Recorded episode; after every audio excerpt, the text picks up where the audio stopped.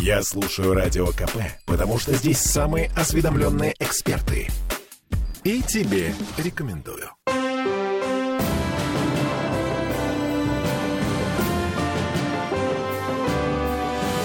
Нулевое чтение.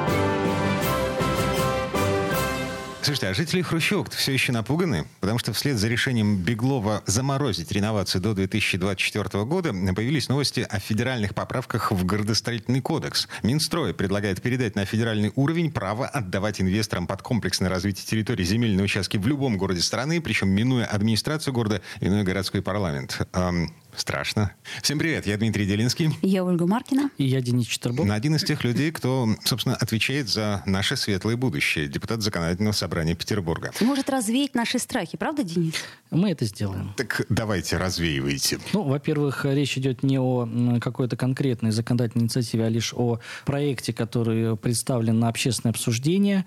Конечно, мы в Петербурге особенно остро воспринимаем все, что касается градостроительной тематики. Э, мы, в принципе, всегда выступали достаточно негативно к тем инициативам, которые что-то забирают у регионов и предоставляют абсолютно полное бесконтрольное право федерации каким-то образом влиять на градостроительную тематику. В свое время мы обращались и в Конституционный суд, когда городской парламент потерял возможность утверждать правила землепользования и застройки. И уверен, что если такой законопроект дойдет до какой-то уже конкретики в виде конкретно внесенного законопроекта, мы подключимся к законотворчеству федеральному и предложим свои на поправки. Э, чего они могут касаться? Могут они касаться как раз-таки видов тех объектов, которые могут быть э, реализованы инвестором в таком вот, скажем, экстренно упрощенном порядке. Экстренно упрощенный порядок на федеральном уровне. То есть федеральное правительство принимает решение, что вот эта какая-то территория должна быть отдана под комплексное развитие, проще говоря, под реновацию. Причем в этом законе не прописано, о какой территории, о каком типе территории идет речь. Это может быть э, и жилая застройка, и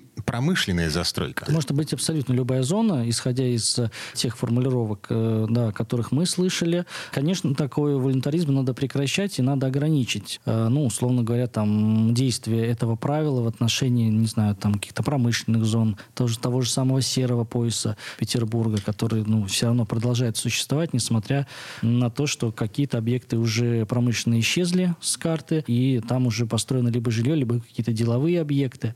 Вот. Волонтаризма здесь быть не должно в любом случае. И, опять же, повторюсь, в случае, если эта инициатива все-таки какое-то найдет свое оформление юридическое, угу. мы обязательно будем подключаться. У нас есть такие полномочия и подачи поправок к тексту, и направление отзывов на а, законодательную инициативу. Угу. Так или иначе, вот документ, о котором мы сейчас говорим, он опубликован на сайте правительства, а, проходит антикоррупционную экспертизу, она закончится в середине этой недели, по-моему, 20, да, 21 сентября.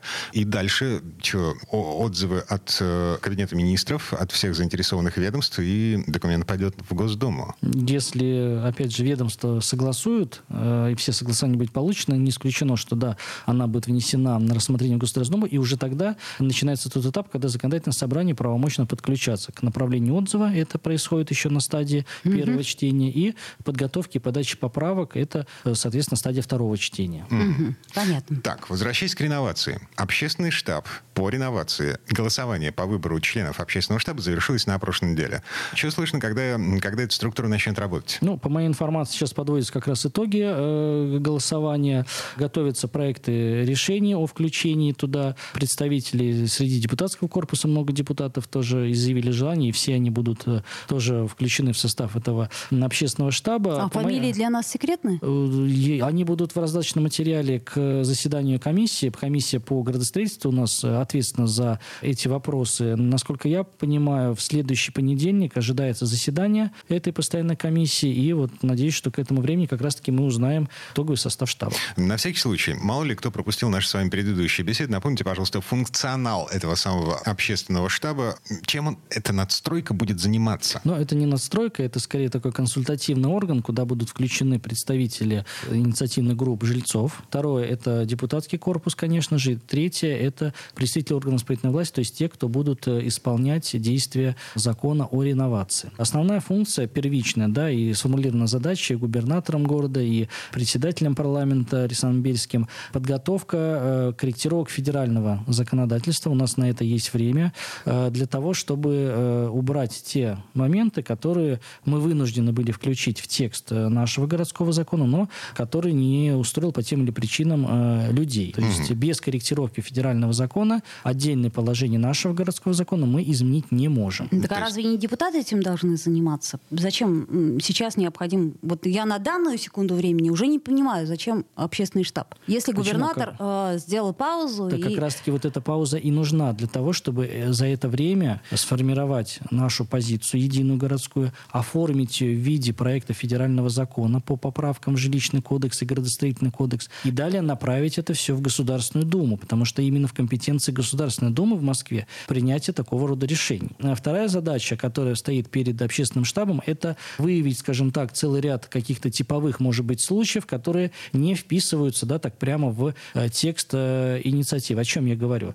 Текст закона, он э, достаточно широко, нормативно определяет, как быть в той или иной ситуации. Но жизнь, она настолько индивидуальна, что э, какие-то моменты, да, вот так прямо из текста закона не следует. Ну, в, частности, в какой-то семье там один ребенок инвалид, два ребенка инвалида. Есть определенные сложности с проживанием там в одном помещении, да, что делать в этом случае. Таких нюансов очень много, и очень ну, много поступило обратной связи от э, эм, жителей Петербурга, которые вот на каких-то своих конкретных примерах, да, показывают, что вот этот общий закон, он, ну, не совсем дает эм, однозначные ответы, как быть именно в конкретном случае конкретного человека. Вот штаб обобщит вот эти все, скажем так, индивидуальные случаи, они будут сгруппированы, и, возможно, на основании вот этих э, э, вещей потребуется корректировка уже действующего городского закона с тем, чтобы дополнительным абзацем, ну, скажем так, расшифровать более подробно тот или иной случай, да, как быть в этой ситуации. Это вторая задача штаба.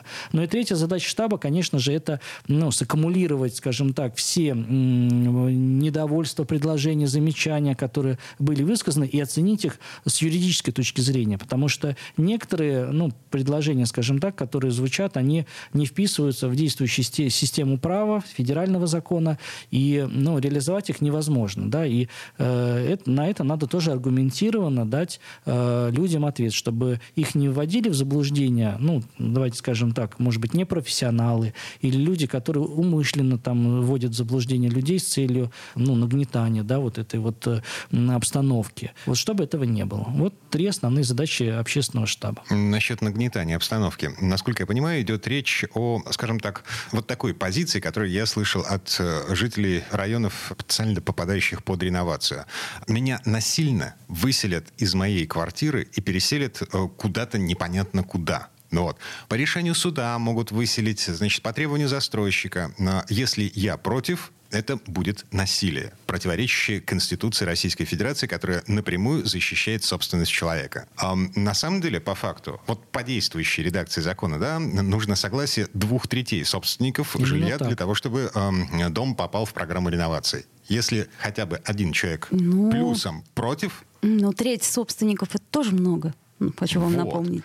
И да. здесь надо не забывать э, тот случай, который вот у меня до сих пор в памяти в Сосновой Поляне, когда позиция, например, одного человека мешала расселению всего дома. Да? То есть, понимаете, э, вопрос эм, в установлении вот этой вот э, квоты, скажем так, две трети, три четверти или сто процентов, да, он достаточно сложно, потому что э, дать право одному человеку э, ну, затруднить э, или сделать невозможным для 300 остальных его соседей улучшить свои жилищные условия, наверное, наверное, тоже неправильно. Да, и вот эта две трети, она достаточно бурно обсуждалась в Государственном Доме. Это норма не нашего городского закона, это норма федерального законодательства. Вот было выбрано, что да, две трети, наверное, это та достаточная э, масса, скажем так, которая вправе принять ответственное решение об участии в программе или нет. Вот. Если э, одна треть плюс один будут против, да, все, дом тогда не попадает. А представьте, что там 65% людей хотят расселения, там, а остальные 20 категорий категорически нет. Ну, а все, что осталось, 25, ну, они просто примкнули к тем, кто не хочет расселения. Угу. Да, и, наверное, тоже это не совсем справедливый расклад, исходя из того, что все-таки подавляющее большинство людей хотят расселения, и надо сказать, что есть дома, которые, ну, уже давно требуют расселения. И если этим не заниматься, то, к сожалению, мы приведем этот жилой фонд в аварийное состояние. Вот. А если это будет достаточно массовым явлением, то боюсь, что расселить людей куда-то просто физически у города не получится. Ну, смотрите, есть же лакомые кусочки, есть кусочки, которые совершенно неинтересны инвестору. Насколько я понимаю, все-таки Москва, она берет часть бюджета и тратит на это. А Давайте у нас... так говорить. Для Москвы, вот э, тут все вопрос даже в понятиях. Да? Для Москвы так и называется программа. Реновация жилищного фонда. Для всей остальной страны это называется под хитроумным наименованием комплексное развитие территории. Вот уже в этом юридически я вижу некую несправедливость. Кручу-верчу, что... запутать хочу. Да. Поэтому, а, поэтому, возвращаясь, э, так сказать, к нашей тематике, э, должна быть именно упор сделан на реновации да, почему Москва вкладывается, для них другие есть правила совершенно, да, а, почему мы и выступаем за необходимость корректировки федерального закона и все-таки приближение нас к, скажем, там, московским стандартам, хотя и там есть свои проблемы, связанные с этажностью застройки, э, связанные с теми же самыми легальными или нелегальными проведениями общими собраниями. И, кстати говоря, на повестке э, нашей это самый главный вопрос, гарантировать людям, что те собрания, которые будут проходить, они будут, ну, ни, ни у кого не будут вызывать вопрос вопросов. Та же самая система госуслуг могла бы быть использована для подтверждения личности э, и, голоса того или иного э, жителя. Тогда вопросов никаких не будет. Так, слушайте, вот в этом месте давайте прервемся, потому что на нас реклама наступает. А, про госуслуги в начале следующей четверти часа.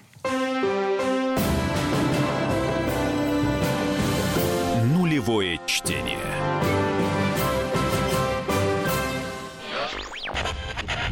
Попов изобрел радио, чтобы люди слушали комсомольскую правду.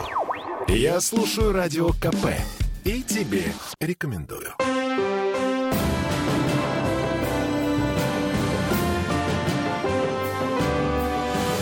Нулевое чтение.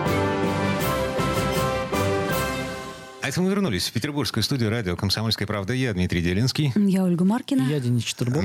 Пока шла реклама, Денис Четербок назвал нам цифру, точнее число. Оно, на самом деле, фантастически удивительное. Это по поводу того, сколько нас зарегистрировано на госуслугах. Денис. Э, с учетом э, и подтвержденных до конца, и неподтвержденных, да, то есть мы понимаем, угу. что э, для того, чтобы быть полностью 100% зарегистрирован, надо два этапа пройти. Первый этап – это заполнение электронной карточки угу. на портале, и второе – лично надо прийти и показать свой паспорт, подтвердить, получить получить вот эту галочку. Заветную. Это в МФЦ. В МФЦ, да. Но в совокупности у нас почти 5 миллионов 300 тысяч жителей нашего города имеют учетную запись. Имеют учетную запись угу. да? При, этом... При этом подавляющее большинство, две трети, они уже э, прошли два этапа. То есть они подтвердили свою версификацию, придя ногами в многофункциональный центр. Вот. А, начали мы с того, что голосование жильцов на собраниях по поводу того, включать дом в программу реновации или нет, можно переводить э, в госуслуги в связи с тем, что подавляющее большинство жителей Петербурга на госуслугах уже есть. Именно так, да. А и, ну, конечно, в законе, может быть, надо еще и прописать э, там случай, ну, давайте так представим, пожилой человек, там, 96 лет,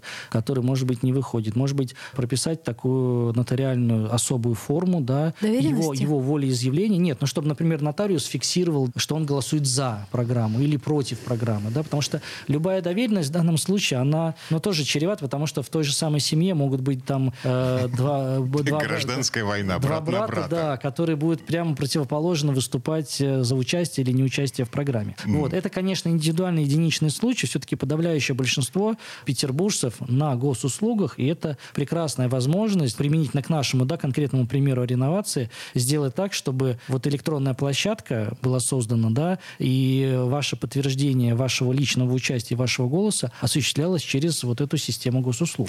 А, да, маленькое уточнение. Подсчет голосов будет идти по душево или по квадратным метрам, которые принадлежат тому или иному человеку. Не, но речь идет об участии конкретных э, жильцов, да, стало то быть, есть это подушевое. стало, стало быть по человекам, скажем так, по людям. А. И более того, в этом же голосовании не участвуют собственники нежилых помещений. Понимаете? Ну, есть это там понятно. на первых этажах какие-то нежилые Кафе. помещения. Вот они, они же исключены из этого. Хотя, если говорить об управлении домом, то, конечно, их большие площади, да, их голоса, как правило, ну, при голосовании по каким-то общим вопросам, ну, превалирующие. Ну, окей. Все-таки переселяются не метры, а люди. Очень верное, очень точное замечание. Так, теперь по поводу электронных площадок, на которых, э, собственно, наш голос виден. В ЗАГСе созрела мысль начать борьбу с э, огромным валом жалоб от горожан. В связи с тем, что вал этот э, настолько масштабен, что легко непринужденно органы власти могут закопаться в этих обращениях. ЗАГС прямо сейчас будет пытаться заставить людей каким-то образом идентифицировать себя при подаче обращения или жалобы в органы власти. Но это лишь один из аспектов вообще в целом проблематики, которая стоит. У нас есть э, федеральный закон о порядке рассмотрения обращений граждан. Достаточно старый, 2006 года. Изначально в нем содержалась возможность э, направлять обращения в органы власти письменно. Конечно, с течением времени цифровизации появились так называемые электронные обращения. О них внесены были поправки в этот закон 2006 года. И, к сожалению, более подробного регулирования да, этот вопрос так и не получил. Хотя технологии идут вперед, у нас есть целые чат-боты, есть специальные программы, которые э, дают как бы заготовленные формы, есть специальные программы, которые рассылают с вымышленных э, адресов э, обращения одни и те же тексты. И по факту за этими обращениями не стоят реальные живые люди. Но система устроена так, что каждое обращение должно быть отработано. А это что значит? Это труд э, помощников, это или людей, должностных лиц, которые это обрабатывают. В конце концов, картриджи, бумага, почтовые расходы. То есть, ну, это достаточно дорогостоящая такая история, связанная с отработкой ну, большого массива обращений. Ну, вот представьте, что, э, например, какой-нибудь чат-бот или специальная программа может за сутки там завалить э, какой-то орган власти или должностное лицо 10 тысячами идентичных обращений. То есть там слово в слово все,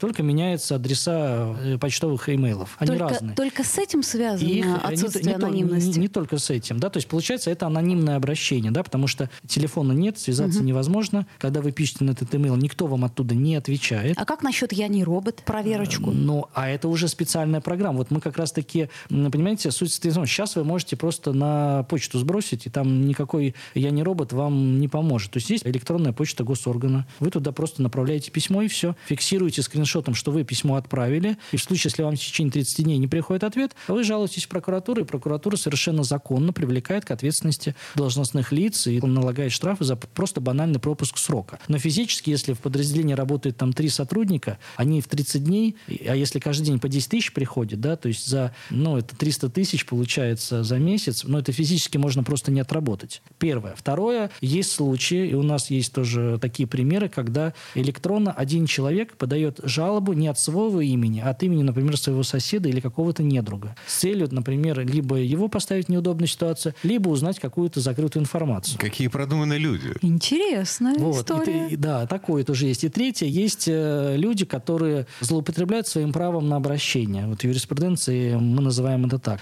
Вспомните историю с балконами, когда некий господин там, Дмитрий Д. направлял э, анонимные, значит, Это жалобы, анонимные жалобы на то, что у кого-то там балкон остеклен, у кого-то кондиционер та- не так висит. Просто человек шел по улице, все фотографировал и просто отправлял. А еще э, некий Денис Че жаловался на граффити. И такое тоже И это было. мы помним. Кстати говоря, на этом и пресловутом портале «Наш Санкт-Петербург», который ранее также не требовал аутентификации специально через э, госуслуги, и были даже целые э, фирмы, которые нанимали для того, чтобы они работали над ухудшением рейтинга того или иного главы района или председателя комитета, потому что ре- рейтингование руководителей э, вот этого звена, оно в том числе было завязано на качество отработанных обращений через портал «Наш Санкт-Петербург». Вот, понимаете, вся вот эта анонимность, она ведет вот к этим всем нехорошим вещам, помимо еще того, что это стоит денег. То есть, короче говоря, все. Все в Анонимок больше совокупности, да, не все в совокупности надо, проанализировав всю вот эту историю, конечно, надо менять законодательство, его осовременивать, приводить э,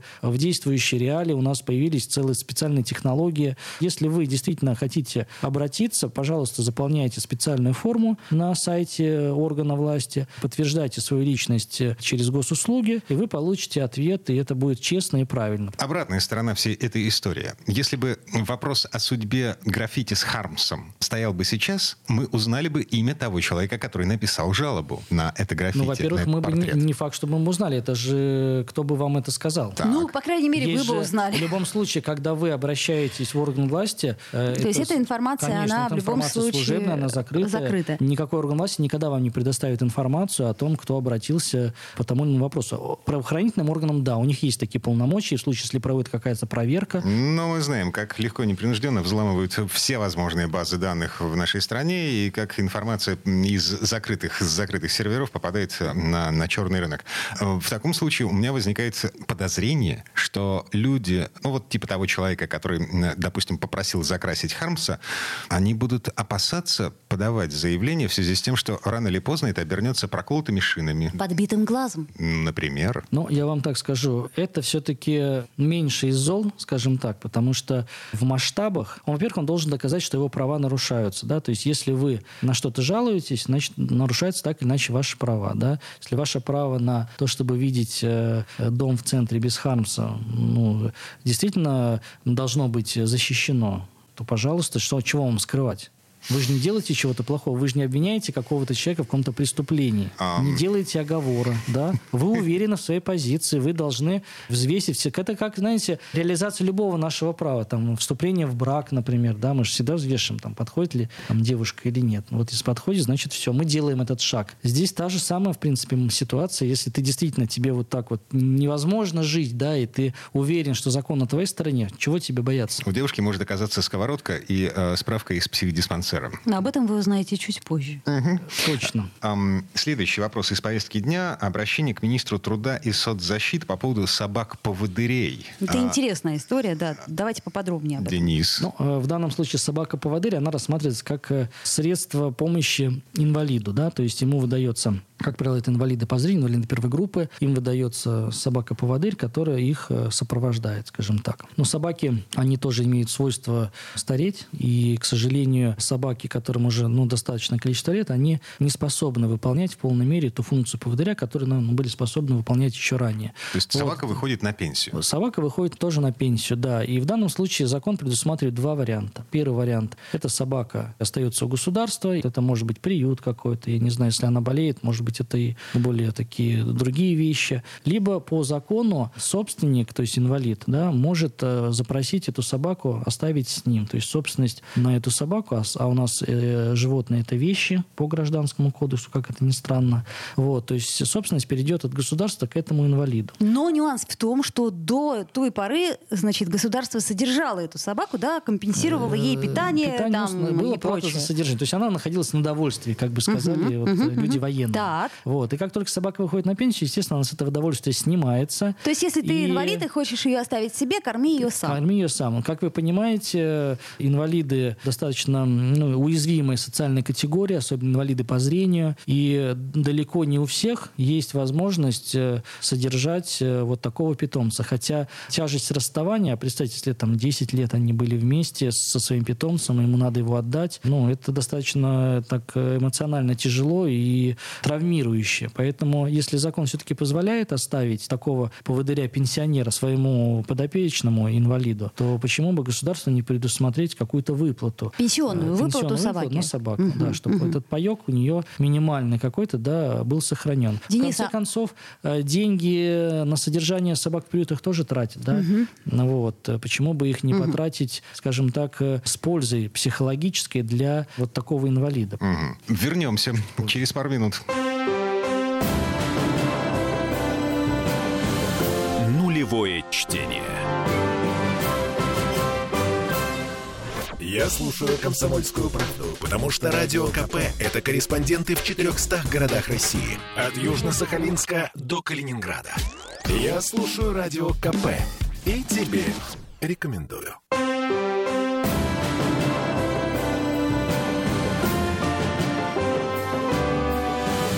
Нулевое чтение.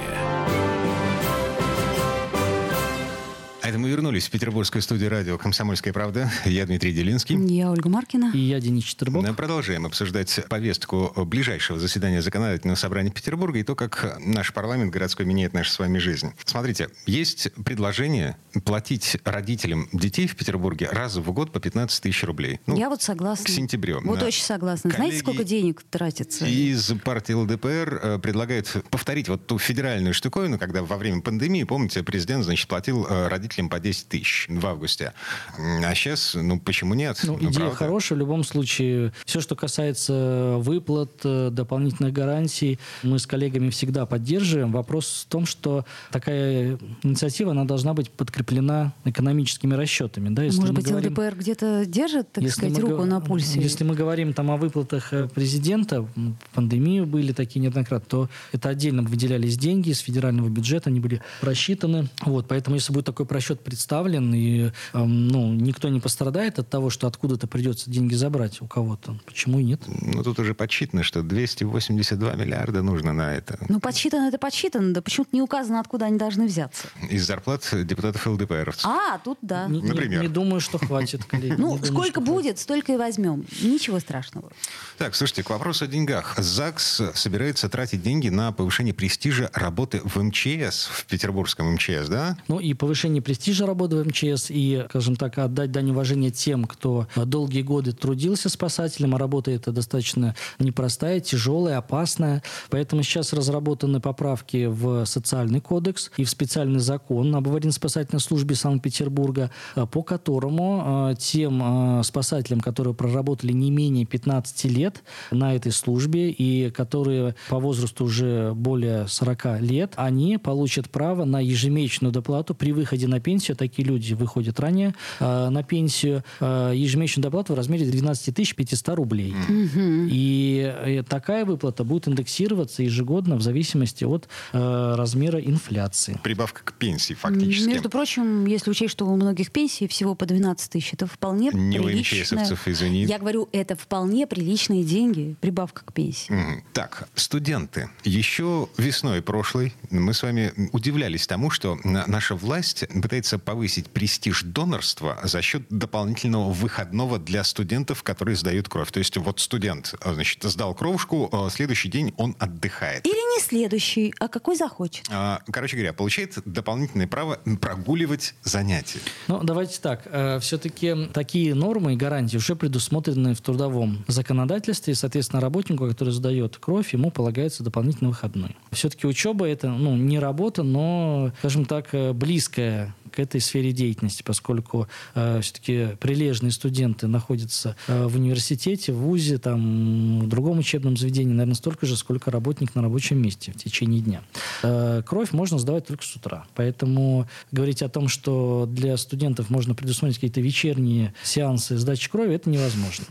Вот. В этой связи, конечно, э, полагаем правильным э, все-таки сделать такие единые правила и для трудящихся, и для учащихся. Я вот все-таки не понимаю, зачем студентам в принципе давать выходной день, ведь это же, как, как сказать, им же, они же пропускают за счет этого, это им потом конспект переписывать. Давайте так как? говорить, кровь сдавать каждый день нельзя, да, и есть определенная периодичность, когда ее можно сдавать. Да? Ну, раз в месяц-то уж точно ну, можно. Ну, если, если не раз там в два или три месяца даже. А-а-а. То есть есть свои стандарты. Поэтому говорить о том, что студенты будут злоупотреблять э, этим правом, наверное, ну, крайне, так сказать, неправильно.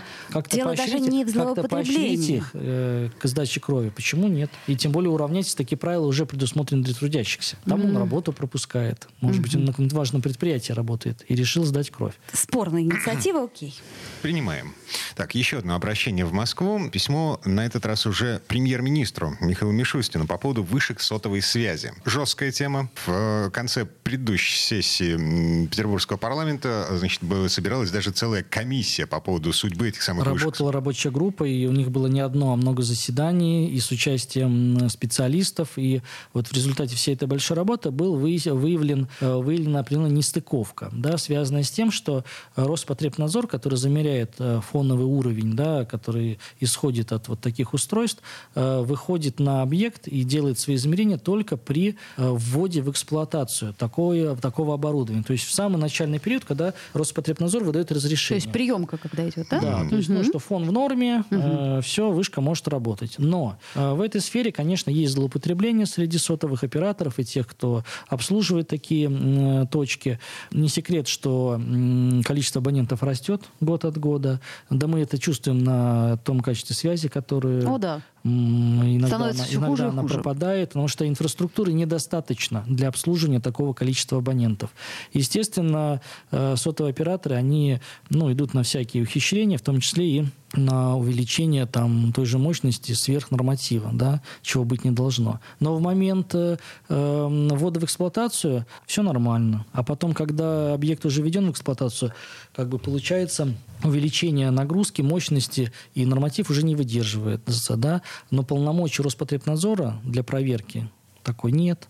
Поэтому мы обращаемся к министру, э, к председателю правительства Российской Федерации с тем, чтобы либо Роспотребнадзор получил такие полномочия на внеплановые проверочные замеры, на замеры, может быть, плановые, там, исходя из как-то географии города или по жалобам э, жильцов, либо пускай, если Роспотребнадзор не готов быть снабжен этими э, полномочиями, там, ковидом занимается, отдайте тогда на уровень регионов. И мы сами организуем у себя службу, которая будет э, мониторить фон от этих э, объектов, объектов, и там, где норматив будет превышен, надо их закрывать, потому что это здоровье людей, Иным путем отконтролировать это ну, не представляется возможным, потому что мы понимаем, сотовая связь, она должна быть. Есть э, места в городе, ну, там центральная часть или какая-то другая, где э, плотная застройка, где ну, мачты какие-то не поставить. Ну, на Невском проспекте вы, вы же не поставите мачту сотовой связи. Конечно, она крепится где-то к э, там, крышам домов там, или на, на, на домах там возводятся какие-то небольшие антенны. Но это все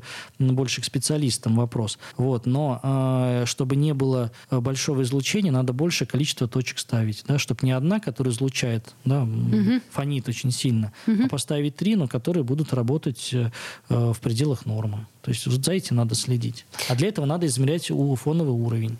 А, ну и мы понимаем, что дешевле. Одна для, мощная антенна. Для угу. операторов сотовой связи, конечно, но э, за этим стоит здоровье людей, потому что есть очень много случаев, они в средствах массовой информации неоднократно поднимались, когда люди лысели или у них появлялись какие-то э, заболевания хронические да, в результате этого. Ну, вот, поэтому мы должны прежде всего думать о здоровье людей. Последняя тема. Сегодня 20 лет со дня смерти Сергея Бодрова, Кармадонское ущелье, вот, вот это все, вы помните. Тут депутата и актрису Анастасию Мельникову спросили, собственно, а, может как-то увековечить? И она сказала, увековечить? На ближайшем заседании комиссии по культуре законодательного собрания, а, по-моему, 26 сентября, то есть это через неделю, ну, вот, Анастасия Мельникова будет поднимать вопрос о том, как увековечить а, память Сергея Бодрова в Петербурге. Денис, я не помню, по-моему, при Матвиенко было принято постановление, что увековечить память человека можно только через 25 лет после его смерти в нашем городе. То есть это такой временной лак выбран для того, чтобы оценить, насколько эта фигура ну, действительно значимо для города? Ну, из всех правил есть исключения, как мы знаем. Тем же самыми мемориальные доски, там тоже есть свой, возра... свой временной ценз, там в 30 лет. И при этом но, все равно Но при это... этом в законе есть да. исключение, что для Допуски. особо выдающихся mm-hmm. это все оценивается специальными комиссиями, советами. У нас есть, э, там, если мы говорим о мемориальных досках, совет по мемориальным доскам, если мы говорим о наименованиях, там есть топонимическая комиссия. Вот, все это оценивается, если ну, вклад личности действительно серьезный, то э, имеет право и э, раньше, скажем так, общего срока быть увековеченной память о том или ином человеке или там событии. Ну вот. Я инициативу моей коллеги Анастасии Рюриковны поддерживаю двумя руками. Более того, можно сказать, что э, Сергей Бодров и так увековечен э, в народном творчестве, скажем так. Я прежде всего имею в виду то граффити известное, которое расположено возле площади Александра Невского на одном из трансформаторов, э, которое удается сохранить до сих пор. А за счет чего удается за счет, за счет тех штрафов, которые платит э, Ленэнерго. А, то есть Ленэнерго просто платит для того, да, чтобы... чтобы... Чтобы никто да, чтобы он жил. не трогал, чтобы он жил. Угу. И более того, вот могу привести пример. Недавно я был в тех краях как раз-таки, и ко мне э, подошли туристы из одного из наших российских городов, и, э, ну, к моему удивлению, они, думал, спросят, как пройти там в Александр-Невскую лавру там, или э, к Эрмитажу. Нет, они спросили, а где граффити с э, Сергеем Бодровым? То есть это э, его память уже увековечена, я считаю, да, и задача наших городских властей, конечно, идти по пути, который предлагает Анастасия Рюриковна, чтобы на законных, скажем так, основаниях, там, какой-нибудь сквер или улица, или переулок. Или хотя бы трансформат, это будка Да, но идти параллельным да? путем, чтобы все-таки угу. э, не путем э, там, штрафов многотысячных, а путем э, доброй воли законодателя и э, органов исполнительной власти сделать так, чтобы Бодрова, от Бодрова отстали на этой трансформаторной подстанции. И потому что его любят не только в Петербурге, но и во всей стране. Ну вот, кстати, да. Я что-то подумал, а штрафы, которые платят Ленэнерго, они же в тариф закладываются. Нет? Ну, а за счет чего существует Ленэнерго? За счет тех платежей, которые поступают от предприятий, от граждан. От вот, всех. вот. Дорогие жители Петербурга, а вы оплачиваете существование граффити Сергея Бодрова на трансформаторной ну, будке? Кстати, цель благая. Вот мне не жалко, если, если в пересчете, может быть, на все население какая-то тысячная копейка идет э, вот, э, с, с моей оплаты электроэнергии на то, чтобы сохранить э, Сергея Бодрова, я только рад. Денис Четвербок, депутат ЗАГСа. Дмитрий Делинский. Да, Ольга Маркина. До встречи. Нулевое чтение.